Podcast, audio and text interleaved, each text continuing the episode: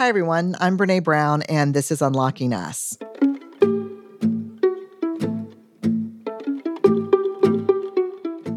So, before we jump into the podcast today, I want to give you a little bit of context about kind of what's going on and what we're doing. I came back from the holiday. Um, I took a couple of extra weeks. Many of you know that my mom passed away on Christmas Day after a long and awful dementia journey. And I've also been off social for, I think, maybe a year. So I came back, got back on social, and plan to release kind of new podcasts with Unlocking Us and Dare to Lead this spring. One of the things that happened when I got back on social is a collision of me wanting to address what's happening in Israel and Palestine and a call for me to do that, and a really reasonable call because I share my beliefs and thoughts about these kind of issues all the time, both globally and domestically. So I think it was a really reasonable question about where's your voice on this. So I wrote a piece and I posted on the website, and the reactions were swift. And there were some people that were supportive and thank you. And there were a lot of people who thought, man, this is a huge disappointment. You missed a lot of things that you should have gotten right here. And so I've spent the last, this was probably a week and a day ago, maybe eight or nine days ago. We left comments open for a week. I just want to say for the people co- who commented on the website, we did not leave social media open. We just did the website because we have a new platform on the website. The comments were smart, exacting, challenging, critical, impassioned, painful. And so I've spent the last eight or nine days reading every single comment, talking, and probably more importantly, talking directly with friends whose opinions are completely different than mine and people who challenge me in big ways. And a lot of learning, a lot of unlearning, and a lot of clarity about what I actually do believe and what I don't believe. And so I asked our new podcast partners at Vox if we could hold on the new podcast launch and if they would be willing to let me do three podcasts on these issues, commercial free, no monetization, no revenue tied to them. And they said, absolutely, this is important, do it. And so, in addition to a follow up essay on BreneBrown.com, I'm releasing three podcasts one today, one tomorrow, and one Friday. And I'm going to talk to activists on the ground in Israel and Palestine. I'm going to talk to Jewish Israeli activists, Palestinian Israeli activists, and I had an amazing conversation with a Middle East analyst who studies Palestine and mostly really looks at US involvement in not only failed attempts at peace brokering, but US involvement with Israel and Palestine. And so I have learned a ton and I'm continuing to learn. And I want to give you the context of what these next three podcasts are going to be like. So let me jump in a little bit and tell you about the episode today. I'm talking to two guests um, Robi Damelin and Ali Abu Awwad. And let me just tell you about each of them. So, Robi was born and raised in a progressive family in South Africa during apartheid. Her family was politically active in the anti apartheid movement. Her uncle defended Nelson Mandela during the 1956 treason trial. The pressure from the South African authorities due to Damelin's vocal opposition to apartheid led her to moving to Israel in her 20s as a volunteer during the Six Day War in June of 1967. The war ended soon after she arrived. She settled into kibbutz, attending a Hebrew program to learn the language. And soon after that, she got married and had two sons, David and Eran. She worked at the Jerusalem Post, then with immigrants. And then after her divorce, she relocated to Tel Aviv, where she ran a public relations company. Damelin's son David was in the Israeli army reserves and was stationed at the Ofra checkpoint. He was killed by a Palestinian sniper on the 3rd of March 2002 at the age of 28. Robi is the spokesperson and director of the international relations for the Parents Circle Family Forum. It's a grassroots organization made up of hundreds of bereaved Israeli and Palestinian families working together for reconciliation, to end the occupation, and for peace. And just a disclosure, um, I think it's helpful context how I met Robi and also the, I guess, the birthplace of my beliefs around peacemaking. I met Robi at a Middle East peace conference in 2007. I was asked to facilitate the panel with Palestinian and Israeli bereaved family members. And this is when I was introduced to the work of the Parent Circle Family Forum.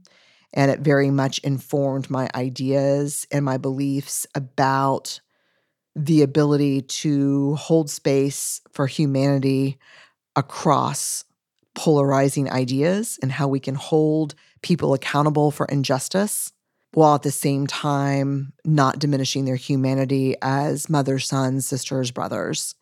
And so that's Robi. Our other guest is Ali Abu Awwad. Ali was raised in a politically active refugee family. He's Palestinian as a young child, Ali witnessed Israeli agents beat and humiliate his mother for her political activism. She was very involved in the Palestinian Liberation Organization. Seeing his mother subjected to this and his daily life under occupation stirred the embers of resistance within him. And during the first Intifada, Ali was arrested by Israel for his leadership in the resistance and for refusing to supply information against his mom, who had also been arrested. With the Oslo Accords in 1993, Ali was released and began serving in the newly created Palestinian Authority security forces. But Ali quickly became disillusioned with the political process, being forced to arrest his fellow Palestinians for their continued resistance to Israel, despite the PA's ability to guarantee the rights of citizenship due to Israel's ongoing occupation. In 2000, three years after his resignation from the Palestinian Authority Security Force, Ali was shot by a settler while he was changing a tire on a West Bank road. Sent to Saudi Arabia for treatment, he received there the news that would change his life forever. An Israeli soldier had murdered his beloved brother Yusuf, shot at point blank range at the entrance to his hometown in the West Bank. It was after this loss that Ali's mother began inviting bereaved Israeli families from the parent circle into their home they believed there had been enough bloodshed. She realized this. She wanted to save her other children, and those meetings changed the trajectory of Ali's life. From 2002 to 2009, Abu Awwad toured the world as the Palestinian spokesperson for the Parent Circle Bereaved Family Forum. And actually, you'll see in this, you'll, you'll listen and hear, I think, in this interview that a lot of the work he did was with Robi. They shared the mutual grief and understanding built between Palestinians and Israelis who've lost people to this conflict. His life and work were featured during that time during two award winning films, Encounterpoint and Forbidden Childhood. In 2016, he had fully turned his activism to the priority of developing a mass independent movement on the ground of Palestinians organizing Palestinians to take nonviolent responsibility for self development and forging a path to end the occupation. That movement, Taghyeer, which means change, is dedicated to fostering Palestinian national nonviolent identity and action through which communities, leaders, and organizations come together to address social development needs and work to end the occupation. As an activist, Ali believes that nonviolence is the only path forward to freedom for both Palestinians and Israelis. In 2023, Ali was awarded both the Indira Gandhi Peace Prize and the Luxembourg Peace Prize. I'm going to jump right into the conversation with Robi and Ali.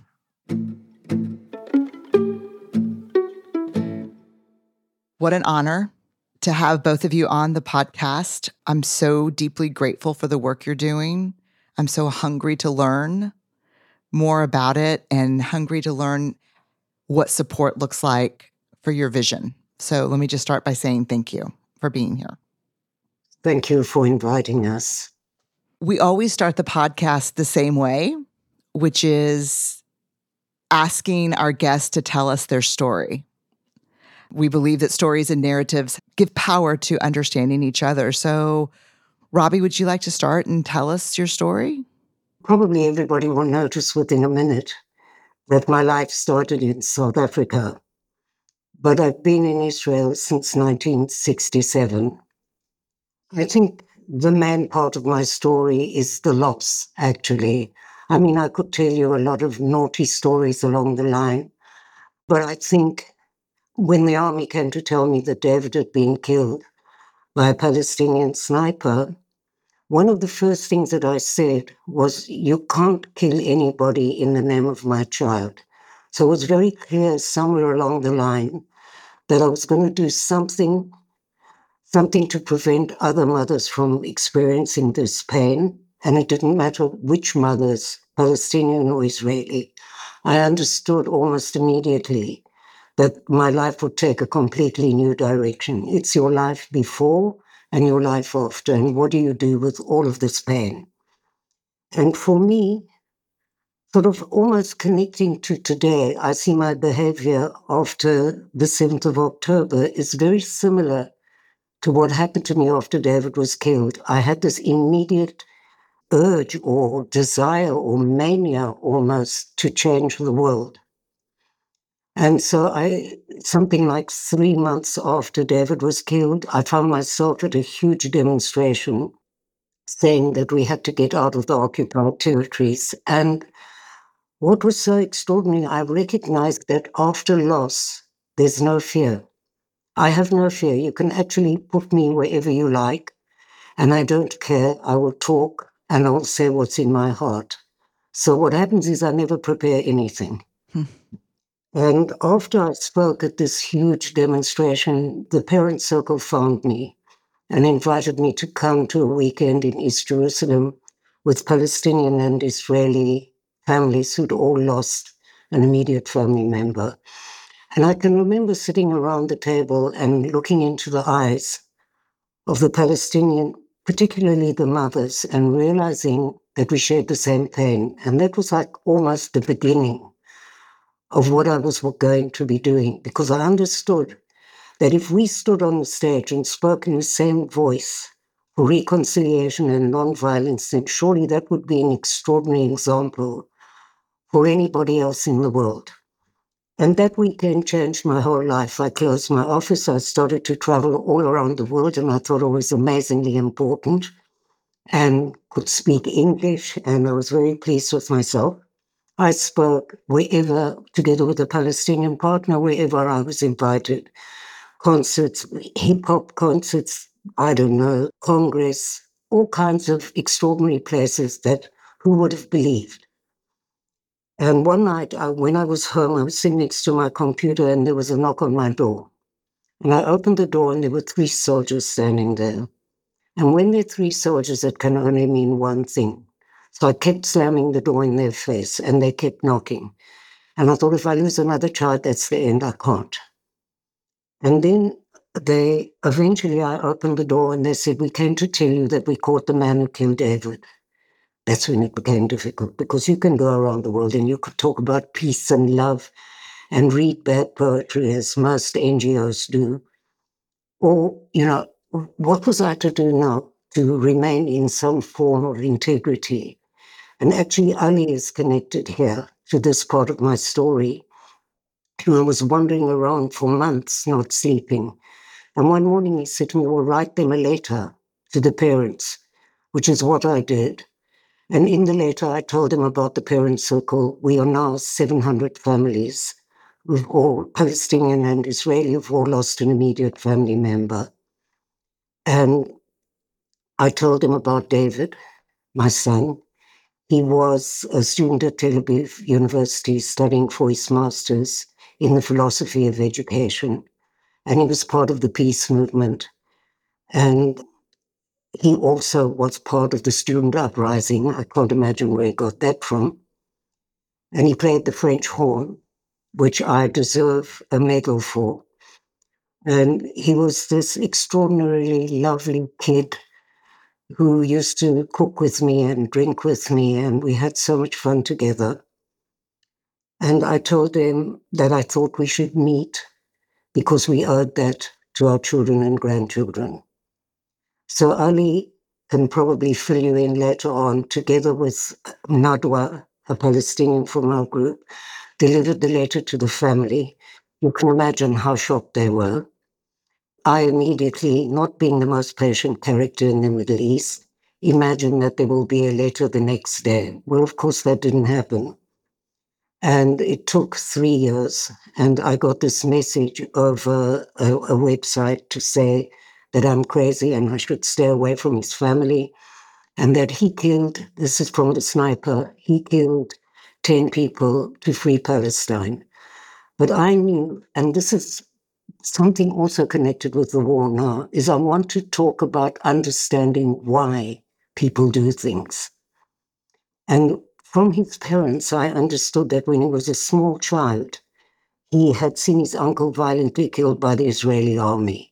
And he lost two uncles in the second uprising. And so I think this was an act of revenge, you know. And so what happened is when I got this letter, it was like giving up being a victim. I was now free. I'm no longer contingent on what this man says. And I felt I could continue with the work. And I went off to South Africa and we made a film which is called One Day After Peace. And extraordinarily so, it's also very relevant today. There's a soldier called Gilad Shalit. Gilad Shalit was a young Israeli soldier who was captured and kept as a hostage in Gaza five years.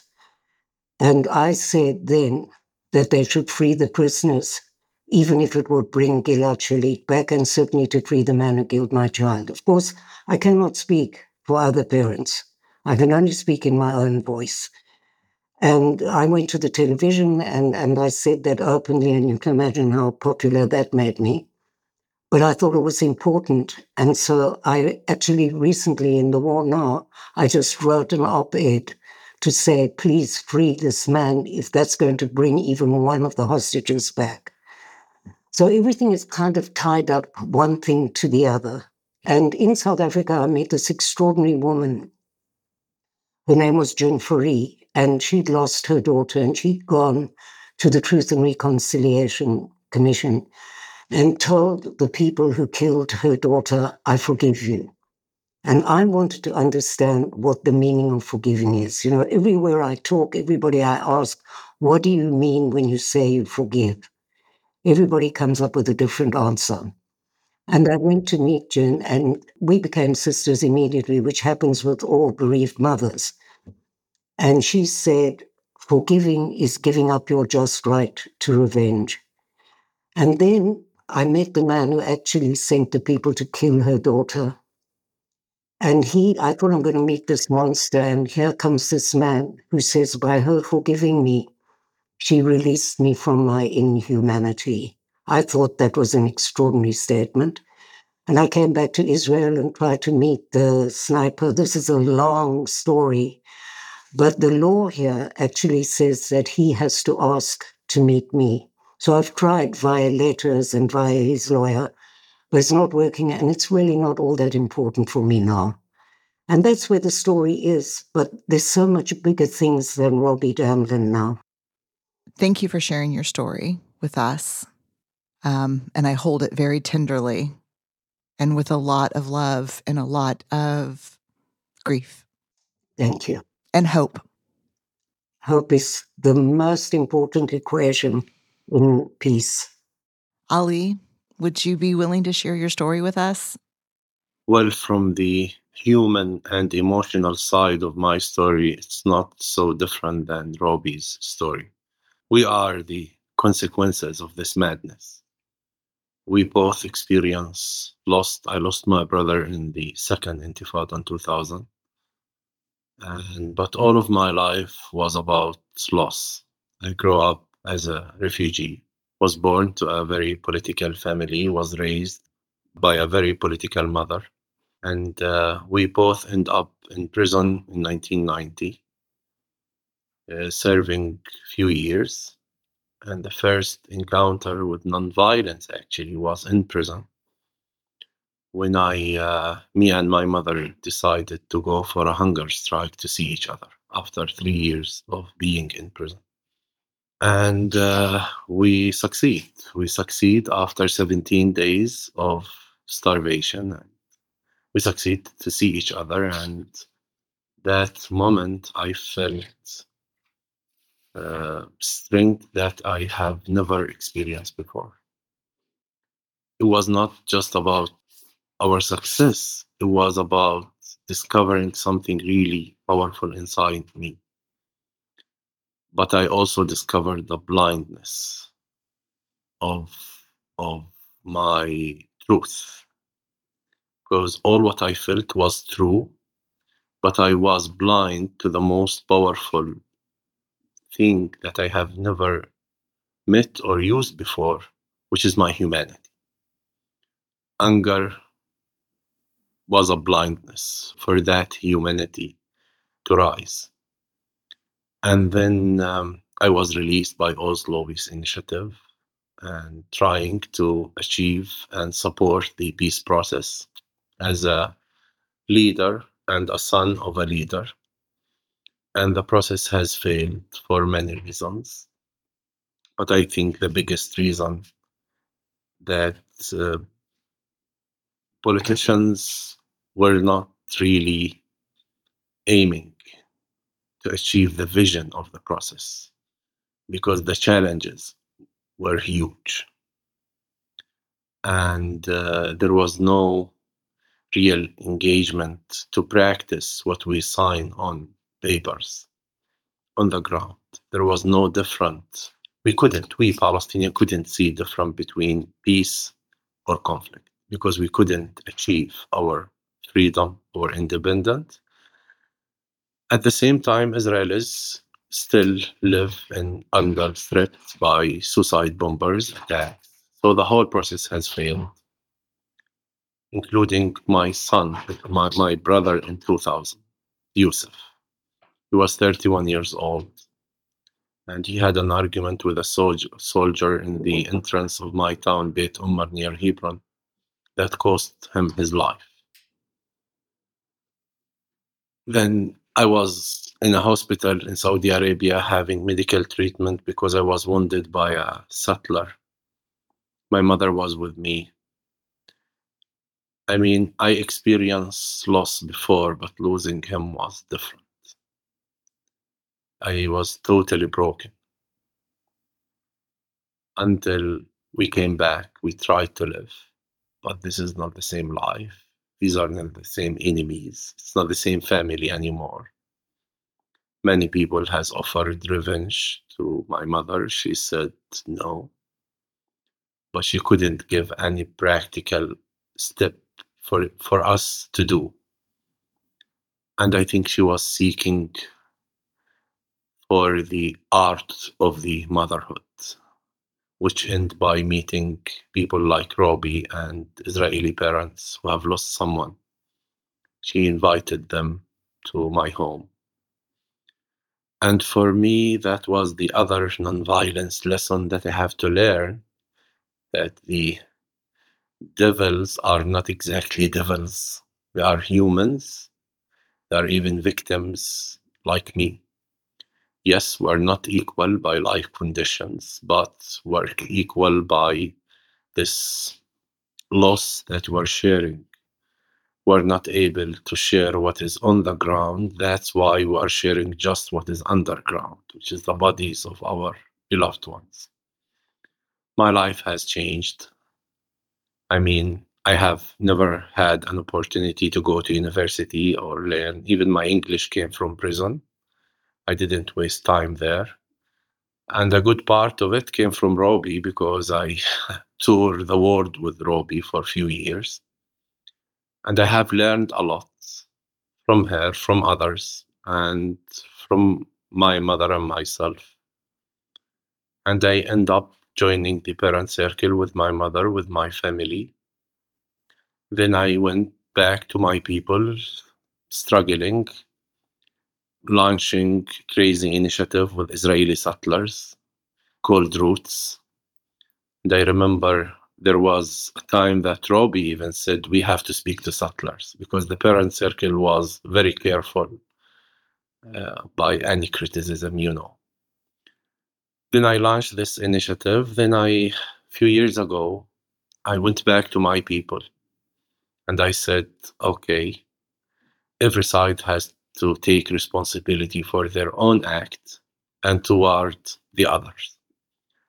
I created Taghyeer in Arabic, change in English, as a Palestinian nonviolence movement that has 100% DNA pa- Palestinian, for my people to adopt nonviolence as an identity and to deal with the confusion between the two identities that we struggle with Uh, daily as Palestinian the identity of being part of revolution against Israel and the identity of being citizens without a state.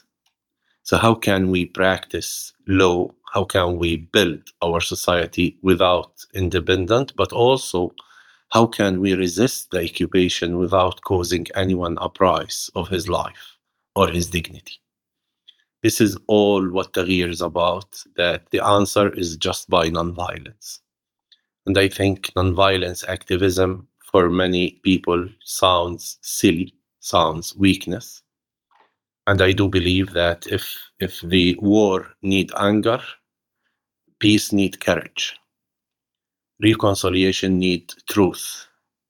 We have to be truthful to ourselves and to the others. And today I envision a place where these two conflicted identities can fit in a political model that each truth of them will be practiced in a fashion that will not come at the expense of anyone. And we can do that. Thank you. I can't stop thinking about David and Yusuf life before they were gone and life after they were gone. Different lives. It seems to me that there's a that courage, Ali, that you talk about that's necessary for peace is so often born of grief and despair. Is it a choice where the grief and despair is going to go? And does the level of your compassion require an experience of grief? Oh, I really hope not. Yeah, Because me too. how many people will have to die then for people to think in another way? So um, I think I'm the same person as I was before David was killed, only I'm not the dictator that I was, and I'm more compassionate. And I think it was a choice. It wasn't even a conscious choice because if I said you Mm. can't kill anybody in the name of my child, I wasn't looking for any kind of revenge. And I keep thinking about the revenge of the war now, of the humiliation of the Israeli army, you know, of being beaten on the 7th of October. What that humiliation creates is revenge. And I don't have that because if I had that sense of revenge, look, there are parents who decide who die with their children when they die Oh, you know, not physically, but they disappear. There are parents that build libraries, monuments. I think everybody must do the thing that would give them some solace. And for me, because David was so into education, for me, education of peace seemed to be the most logical thing. I don't know. You know, it's it's very difficult. I we had a meeting the other night, and this is not altogether connected with what you said, but some of the women from our group said, "Look, you know, there've been so much death now on both sides.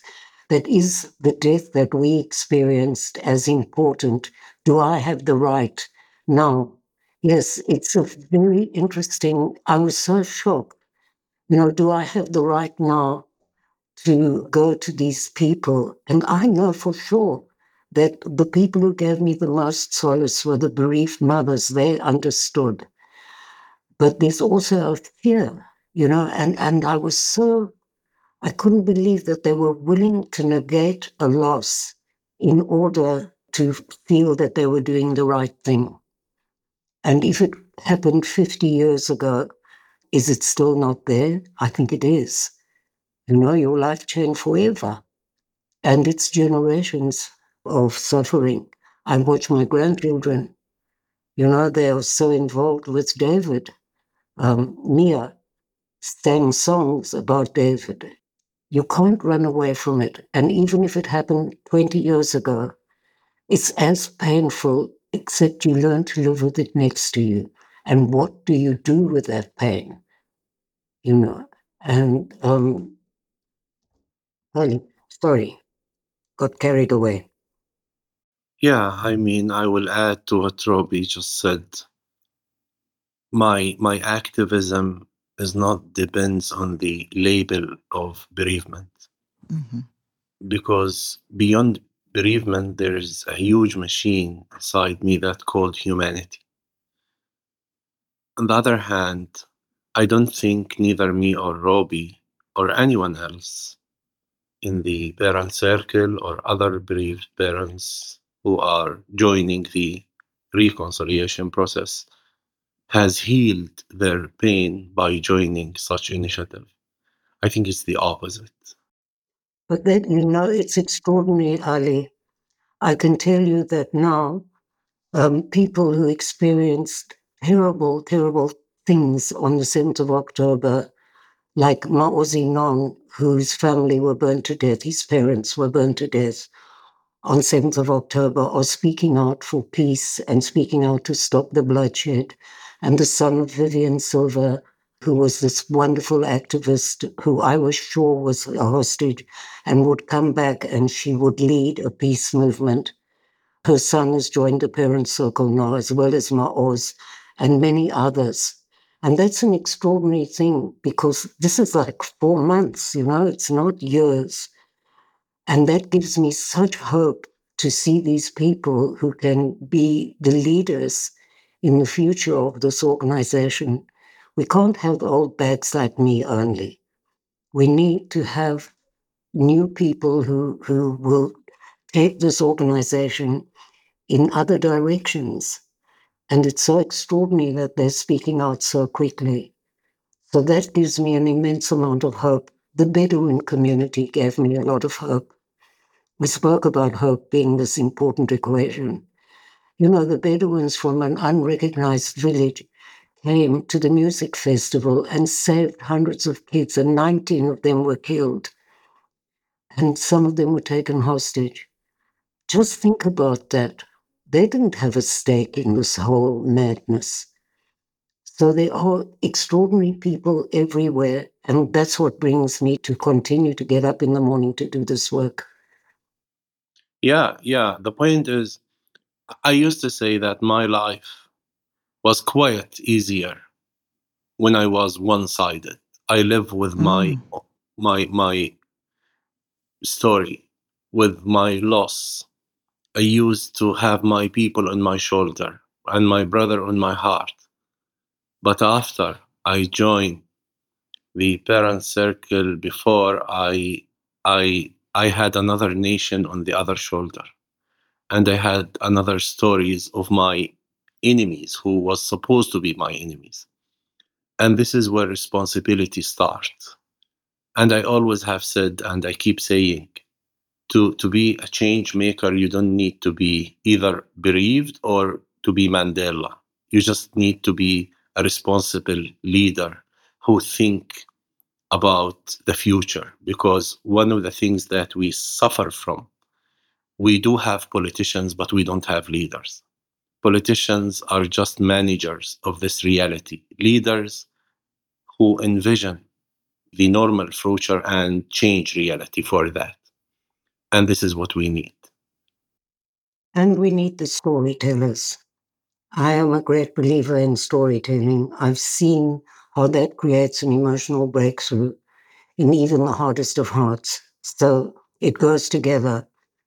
And I, I've been telling a story. I forgot all about this, and suddenly I remembered, Ali, about the jacket. Do you still have it? I do have. So you will tell the story. We were invited to a very important event, and I don't have a jacket. And I don't like to have jackets. but Robi came up with this jacket, this beautiful jacket. And she said, This jacket used to be for David, and I want you to have it. It was hard. It was hard because I know what does it mean to let go, for Robi to let go. But it was so strong. On the other hand, how the world is so so weird this man who used to be a soldier, serving a system that he struggled also against it at the same time. But he do his duty. And now there is a Palestinian wearing his jacket. What, what explanation on earth can describe that?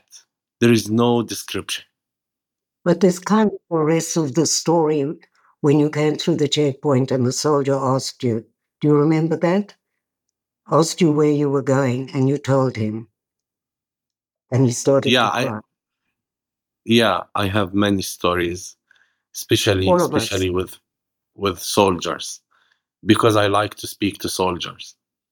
And I, I tell the stories. I tell the stories of, of others, not just Palestinian Jews and others and yeah i mean the, the power of this these stories that you see the humanity of the other who is trying to blind himself mm. to see your humanity. I always said my weapon in nonviolence is not my humanity it's it's the jewish humanity. This is my weapon. But for me to succeed i have to do the reflection. So nonviolence is not just to show how human you are, but to be able to see the humanity of the other. This is nonviolence. Oh and that, that's hard. Yeah. Everyone's pretty clear on their own humanity. Yeah, well. Yeah, everyone's really clear on the depth of their own humanity. But it seems to me, and I, I would I would love to get checked on this by both of you. Can I read something, Ali, that you said recently? Please. You were in an interview with Amidar, and you said, We need recognition. We need to see each other. I mean, we should stop arguing each other's identities and switch to an argument about behaviors because occupation is a behavior, violence is a behavior. So if we feel secure enough to change, to see and recognize identities, we'll be able to change these behaviors that cause us this ignorance of ignoring each other's identities. This is a fundamental need and foundation for a peace process. Like everyone's so clear to me, even here in the US, the activism has a very certain narrative Everyone's clear on their own humanity and believes their activism depends on diminishing the humanity of others. That's what's happening here. Well, but that's terrifying. I've been to the States twice since the war began and listened to what's happening on the campuses all over America. And we were invited by the World Bank. Now, I thought to myself, the World Bank has to invite me because they're not talking to each other, they are taking sides. The importation of this conflict is so dangerous. It's creating hatred between Muslims and Jews. It's creating madness. What has some Jewish kids studying at Georgetown University got to do with the decisions of Netanyahu and his band of hope and glory? And so, this excuse that's being used when we were at Georgetown now, they've been our mentors for many years. They are working with us on a module of dialogue meetings, which will be sent to all the campuses all over America with questions and answers. Because I tell you, Brené, thousands and thousands of people are turning to us because they need some hope. And so this is a way to do it. And thanks to Georgetown University and to the Teachers Union, who will distribute the module online, something we can get to a much larger audience. I, I couldn't believe when I was in London what was happening. You know, I have family in London and I have a little cousin, she's 13, and she wears the Star of David inside her shirt, which already tells you something. And then she got on the train and it came out of her shirt. And the guy came up to her and said, Die, you bloody Jew. This is how the importation of our conflict is affecting the rest of the world. It's mad. If you can't be part of the solution, then please leave us alone. Ali, tell me about when Robi says if you can't be part of the solution, one of the things that really like has moved me so deeply about Taghyeer is pro solution, pro focus on behaviors. Like it seems to me that you're the most pragmatic peacemaker that I've ever read. Like it, it is not rainbows and unicorns in your world. Yeah, listen, everyone speak, many peace activists and organization, even politicians speaks about two-state solution and speak about peaceful agreement and trying to engage the war to put pressure on those or those. But for me, any peace efforts will not be successful if we don't create the environment for the agreement to happen.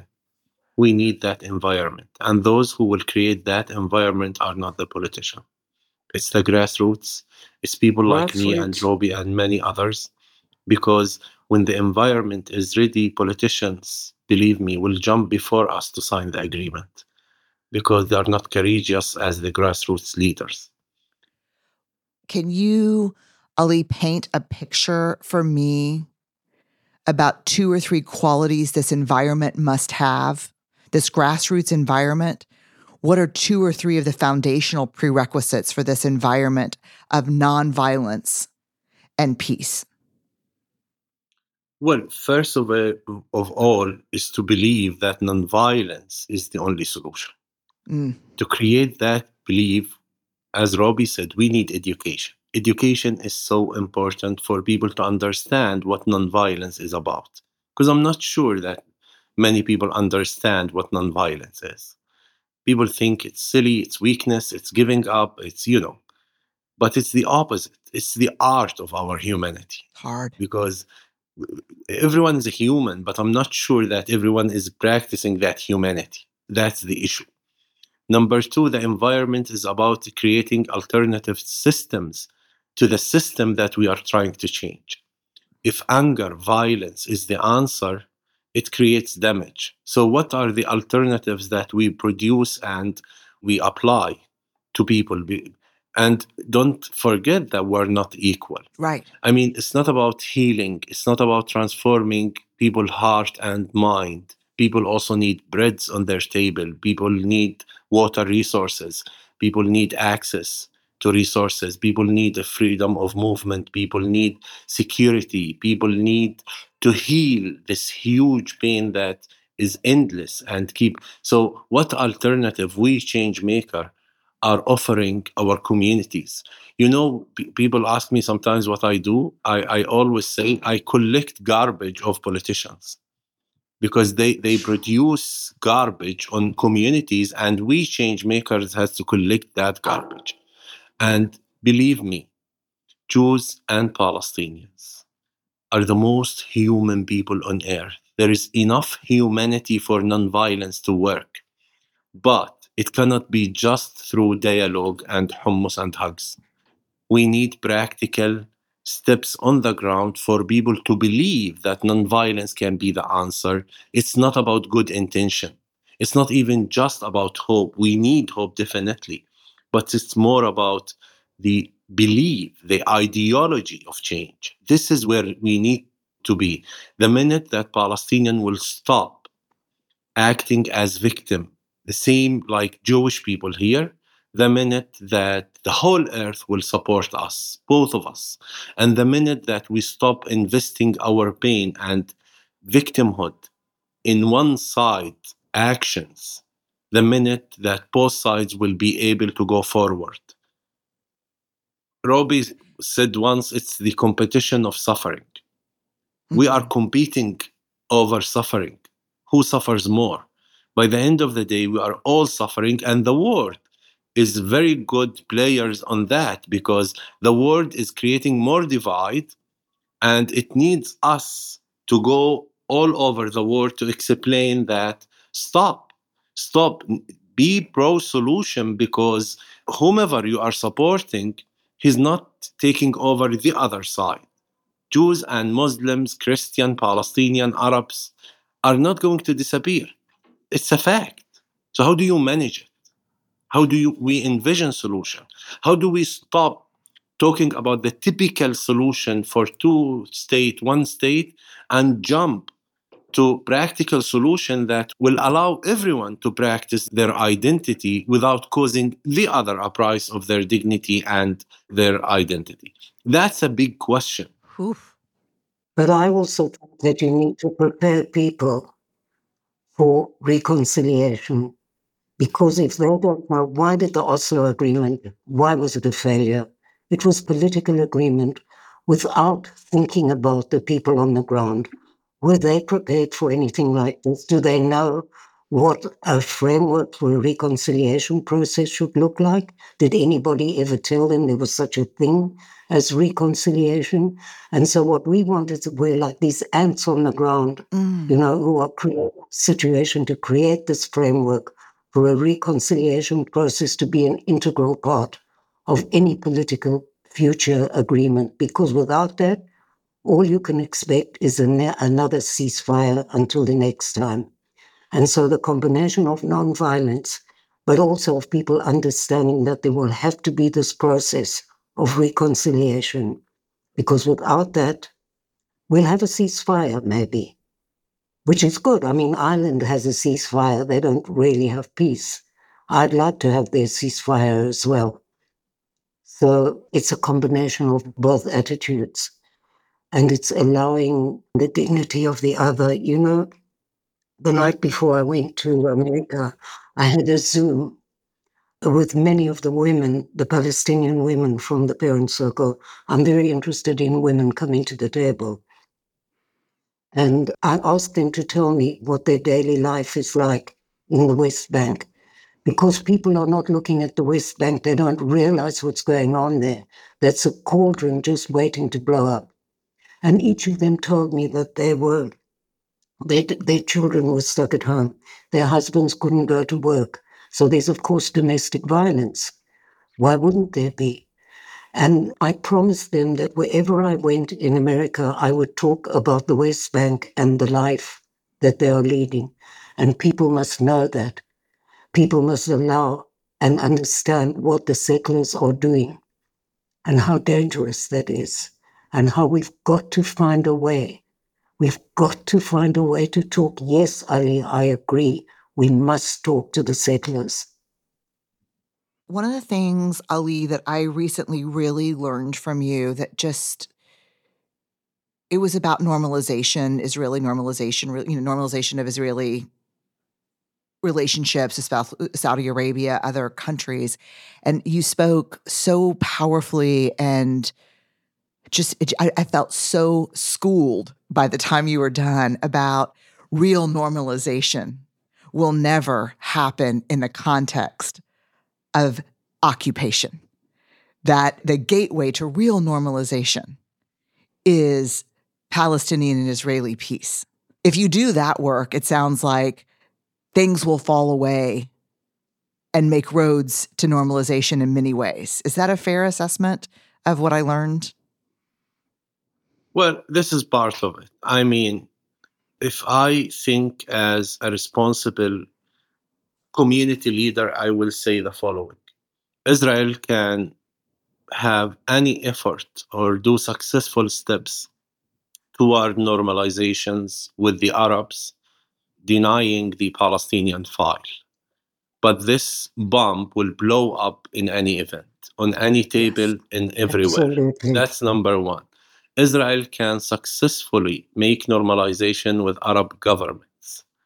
but it will not succeed to make normalization with Arabs. With the people. That's number two. Uh, yeah, and this is not the normalization that I am aiming to. Number three, I think we are the best gate for Israel to the Arab world, the Palestinian. Any normalization effort has to pass through the Palestinian normal life toward Arabs because no Arabs will dare to have a, a, a serious, deep normalization process with Israel as long as Israel is laying on the Palestinian in West Bank and Gaza. Finally, I want to be a part of a dignified solution. This normalization is without dignity because we live without dignity. And we are the key to the Middle East peace, the Palestinian file, and the Jewish security as well, not just the Palestinian freedom. And I can understand the deep need for security for Jewish people and Israelis here. But I do believe that the only security for Israeli future is the Palestinian freedom, as I do believe that the Palestinian th- freedom will not be built on Jewish graves. It will be built through Jewish hearts. And that's why this is the dignified freedom that I want. As we're sitting here talking to one another, catastrophic violence is being perpetrated against Palestinians. And I mean, like, I woke up this morning and just the news, the images. What would you tell me, other people here in the US, people listening to the podcast? What would you tell us is the most helpful thing we can do? I'm writing to to everyone that will listen about not just a ceasefire, and I learned this too from ULE: a cease conflict. A ceasefire is not enough. A cease conflict. I'm writing. I'm calling. What can we do that's helpful, and what are we doing that's absolutely not helpful? I think you're importing our conflict. And instead of that, you might ask your government to invest the monies um, these huge amount of sums of money in all peace movements as well. The percentage that is invested is so small that it's laughable. And without the peacemakers, this place will just be shared by two graves. And stop taking the sides to create, don't stop saying what is happening. It's very important that people know that there are people living in tents in the south of Gaza in this terrible weather, and that there are mothers running away with their children. And you know, one of the most poignant pictures that I saw were Palestinian kids holding on to their cats. And that nearly broke my heart. You know, it's just, and this one little boy who stood on, I, I saw a clip and he said, I can't go away unless you let me take my cat to the south. And he paid, I don't know, 60 shekels or something, his family, so that he could take his cat.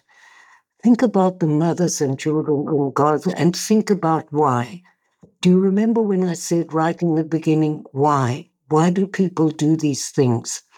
Why, if you were a kid growing up in Gaza, and every two years there's a war, and you have no shelter, and you are bombed and you have nowhere to run and you have no freedom of movement and no hope. What kind of an adult are you going to become? And then I look at the kids on the kibbutz who thought they were invincible.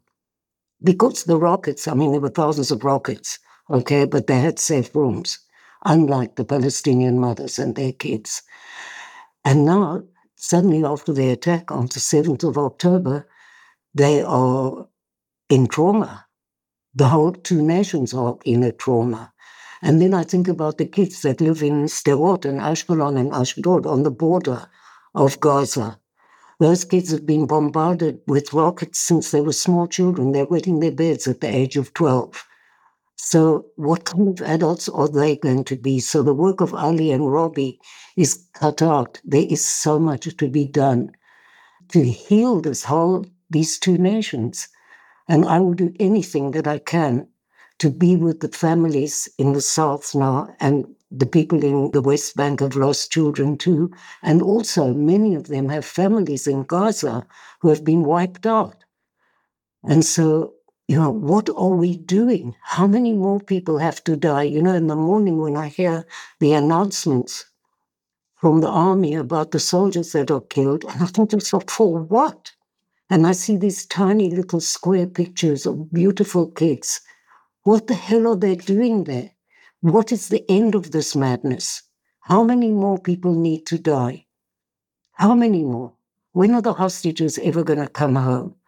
So, who are we going to talk to? Just the people we like? No. It's got to end. This is mad.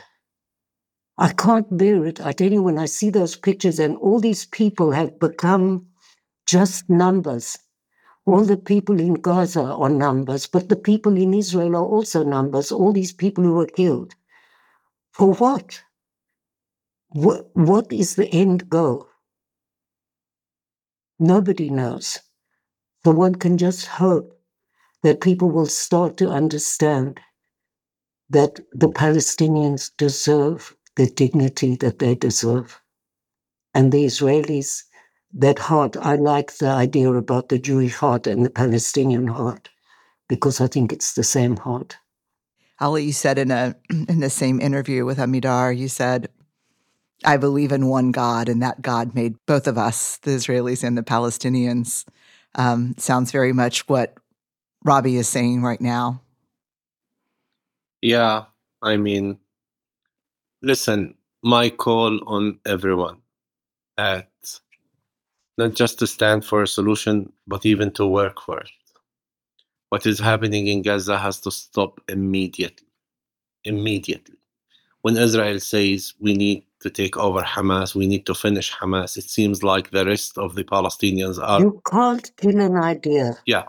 Yeah. You can't. Yeah. Okay, so what does that look like? So, so it seems like the rest, if you take over Hamas, the rest are Mandelas. No, as Hamas was created, there will be hundreds and others. Why we why we deal with the leaves, leaving the roots of the problem. On the other hand, if we Palestinians create threat on Israelis, we're just pushing them to be more aggressive and more, you know, fearful. And I have I have always said that my real and biggest enemies are not the Jewish people, it's their fear and this fear can be overcome by Jews themselves, but also we Palestinians has an important role for that. We didn't create all the disasters on Jewish people, but we're not able to deal with any disaster because everything is a disaster around us. So, what is the world expecting that will happen in Gaza in few days, few months, few years? Nothing will happen. It's just more broken hearts and angry people. That's all. And this is going to be the only consequences if this continues. So, my call on everyone to stop this madness and to focus in the seas conflict. We need a solution. I will not say final solution because I have learned, even that I have learned. What does that mean? we need a final agreement. We need something to, to be committed to because where we can commit ourselves, what we can commit ourselves to, what are we calling people to, to do after tomorrow? What kind of election that Israel will have? What kind of system and leadership that we will have as Palestinian?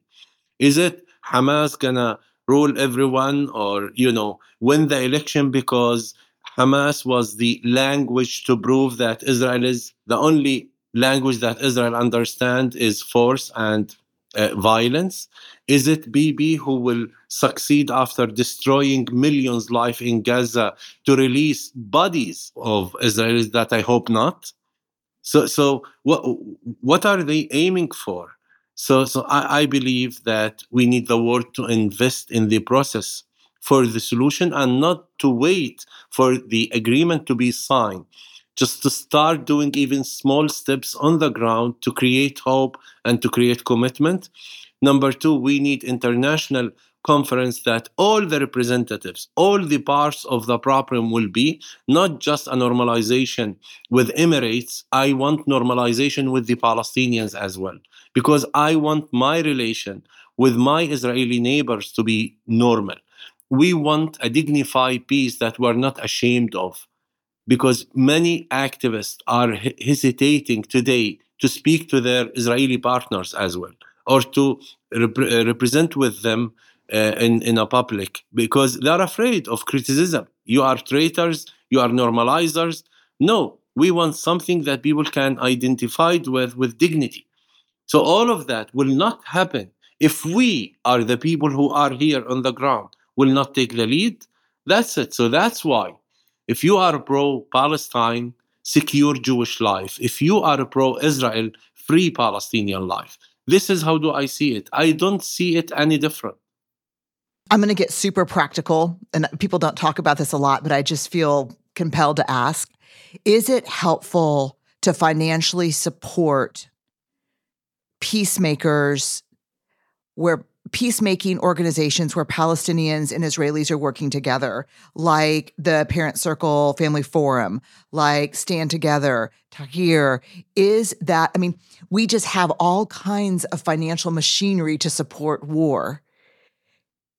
Do peacemakers have funded systems to wage peace? We have to. I mean, I'm asking, do you need money to build the systems to wage peace? Yes. Can you imagine how many more people we could get to? How much more uh, work we could be doing on the ground? How much more we could create movies? We could create so many things that would change people's idea of who's on the other side. What is the problem? We don't know each other. Do you know that when you go into a school, by the way, we've been banned from the schools by this charming government, but when you go into schools, a Palestinian and an Israeli talking about their loss and their transformation to a 17 year old kid, and you'll ask the classroom, who have you ever met a Palestinian? It'll actually be nobody. And who speaks Arabic? Nobody. And who's been overseas? The whole class. So what do you expect? There's a total cutoff, which creates fear, which creates hatred. And the women's group in the parent circle does a lot of work in the West Bank, going to houses. When I go into a house with a Palestinian partner, they look at me in the beginning quite suspiciously. But once I've told my story and once they've realized, you know, that there are other Israelis, because who have they ever met? Soldiers and settlers. Why would they think I'm any different? So it's breaking through this whole madness so that we begin to know each other and respect each other and we don't have to love each other. It's a side benefit, you know, but we have to respect each other. Yeah, we do need a lot of money. but even more than that, more than that, we need a plan and we need a coalition. Recently, I started working in creating a coalition of organizations. We need also the world, especially the US government to deal with this issue of competition for resources between organizations. Because the way they do it, they create so much competition over yeah. the resources. We need more partnership with the US government, with the US people, in a, in a coalition that will apply to people's needs, not just to people's feelings. We need the Arabs to invest there. We need Arab money because I'm so proud sometimes when I bring Palestinian donors. It makes me so proud. We, this has to be part of what Israel and the PA are initiating to the Arabs. That as a support of the grassroots effort, we need that. We need also partnership with the political system. Yeah. Because if the grassroots and the political system will work toward one vision, it can be achievable. But for this to happen, we need the US pressure, we need the European pressure on both governments and both uh, political uh, uh, leaders. So we need a lot. And this is the time for us also to leave the typical activism and to think strategically about new uh, strategic activism that will unite all of us that will remove the competition and that will allow also trust because there is also industry in, in peace building. Yeah. We need the world to trust where they invest their money by showing the world how successful our efforts are on the ground by being together and being united. By the end of the day, it's not going to be Robi Damelin or Ali Abu Awwad or the parent circle or Taghyeer who will push for that agreement.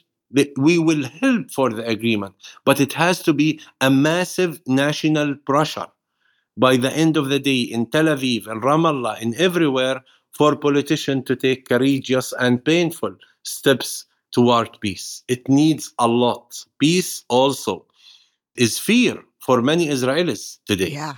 Also, the fact, the miracle that we are still continuing to work because many organizations fell to pieces. And I think that's an expression of trust, the trust that Ali, that Ali's talking about. Because all these women who came onto the Zoom with me the night before I left for America said, even though our lives are so difficult, we want to continue to be members of the parent circle. Yeah. And out of 700 families, only three have left since the war. And I think that's a miracle and that it should be supported. The more you support us, the more work we can do. Yeah. I'm going to do my best on my part to help people understand what y'all are doing, why I think it's the bravest work I've ever seen. I think, Ali, I think what it requires is the big, tremendous ask that you're putting on the table to find not humanity in yourself, but humanity in the people that you were taught, trained, and have actually real reasons to hate. I want to ask a parting question. It's a big question, but it's a clarity question for me. Just as we go, is there any vision moving forward? And I think this is a big thing in the US, and this is a big part of the divisiveness here. Is there any solution either one of you see moving forward where 7 million Israelis leave or 7 million Palestinians leave? Or is every vision that's held for peace moving forward about a vision of, I think, what you just both described of an environment living together where unfortunately the government will have to follow, not lead. But is there a vision in any peacemaker on the ground there that the future does not include both Israelis and Palestinians? Look, it's such a difficult question, but actually, it's not such a difficult question because the solution has been there for such a long time. It's just that nobody has the balls to do it. You'll excuse my language. Everybody knows that at some point the settlements will have to be, some of them disbanded. There will have to be swapping of land. We know all of these things. It's been there for so long, you know, but nobody has the courage. That's the word that Ali was using, is that courage to do it. And that's what we need. Yeah, and I think we are like a Siamese twins. We fight every day each other, but we pay the price of ourselves we are Siami, we are so intertwined. You know what? We, we both has nowhere else to go. Number two, no one wants us. I'm not sure that the world wants the Jewish people or the Arab wants the Palestinian. I'm not sure. The history can tell us. Number three, we will fight until the last drop of blood blindly for our existence. If it is by war, believe me, both sides will be defeated. So this this land will have no people to live on anymore. Not Israelis, neither Palestinians. I'm going to leave with this quote. It's a mishmash of what you both said, but I will remember it forever and I'm going to push it forward. Peace takes courage. War is fueled by rage and anger. And reconciliation requires truth. That's beautiful. Yeah. Ali, I'm waiting for the manifesto. As soon as it's done, I see I see your big smile, but no pressure. But I, am uh, waiting for it. I'm I'm smiling because I'm surrounded, as Robi always said, with so many angels are trying to make this happen. Hmm. Well, including yourself. Thank you so much for having us. Yeah, I just I'm going to do my part here to spread this message, to try to get it right myself first, to find my own humanity and not the easy way. not the way like, oh, I see it, I love it, but I see it in the people I'm really angry with right now. And you've got my support and I'm in it all the way. Thank you so, so much for this. Thank you. Thank Yeah. you. Thank y'all both. Toda. Bye bye.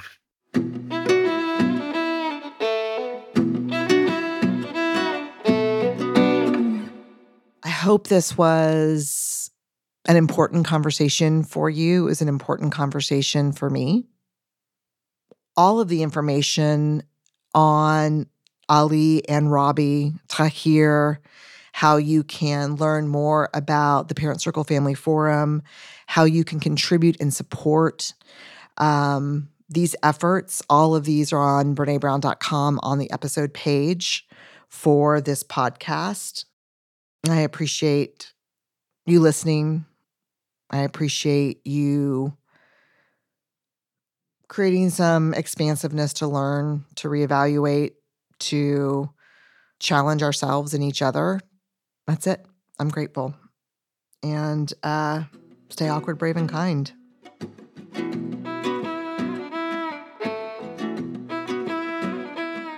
Unlocking Us is produced by Brene Brown Education and Research Group. The music is by Carrie Rodriguez and Gina Chavez. Get new episodes as soon as they're published by following Unlocking Us on your favorite podcast app. We are part of the Vox Media Podcast Network. Discover more award winning shows at podcasts.voxmedia.com.